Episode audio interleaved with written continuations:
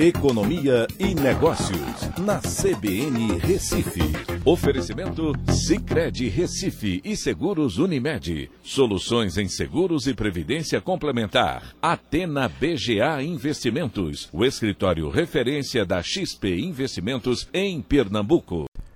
Olá, amigos. No podcast de hoje eu quero falar sobre esses dois dados importantes sobre emprego que foram divulgados hoje.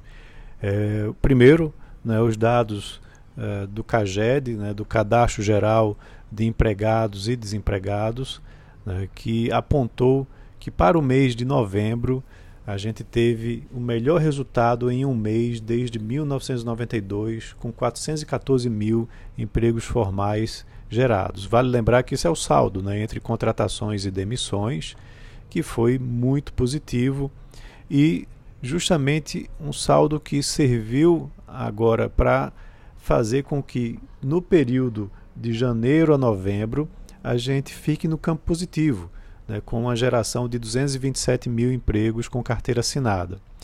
Isso é bastante importante porque, se você for olhar no mês de abril, somente no mês de abril, houve um saldo negativo de quase um milhão de empregos formais né, que foram é, destruídos aí com a pandemia.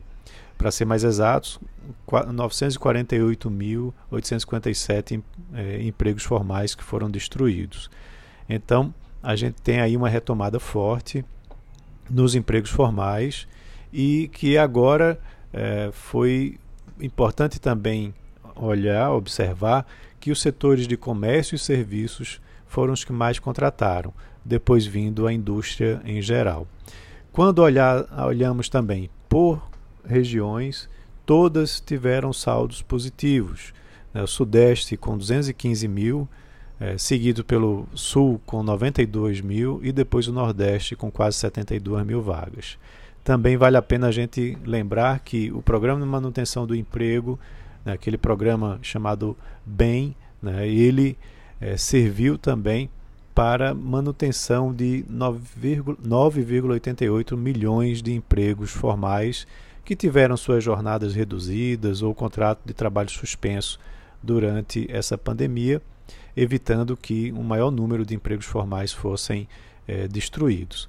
Quando a gente olha os dados do IBGE, essa é uma pesquisa chamada PNAD Covid, né, onde ela está sendo uh, realizada somente por conta da pandemia é, e que apresenta dados mensais, inclusive de desemprego. Então, esses dados apresentam que a taxa de desemprego subiu para 14,2%, com mais de 14 milhões de pessoas desempregadas. Só que aí inclui não só os empregos formais, que o CAGED já menciona, como também os empregos informais. E à medida que você tem uma flexibilização do isolamento social cada vez maior e também uma perspectiva de fim do auxílio emergencial, mais pessoas passaram a procurar por empregos, né, fazendo com que essa taxa subisse bastante.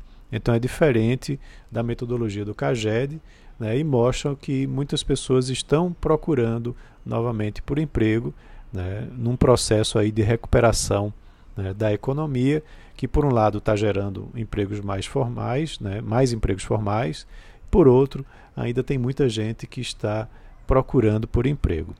Então essa é a análise né, importante é, que a gente tem que acompanhar desses dados, né, principalmente essa, é, esses dados referentes aos empregos formais, né, porque eles trazem um nível de renda também mais elevado.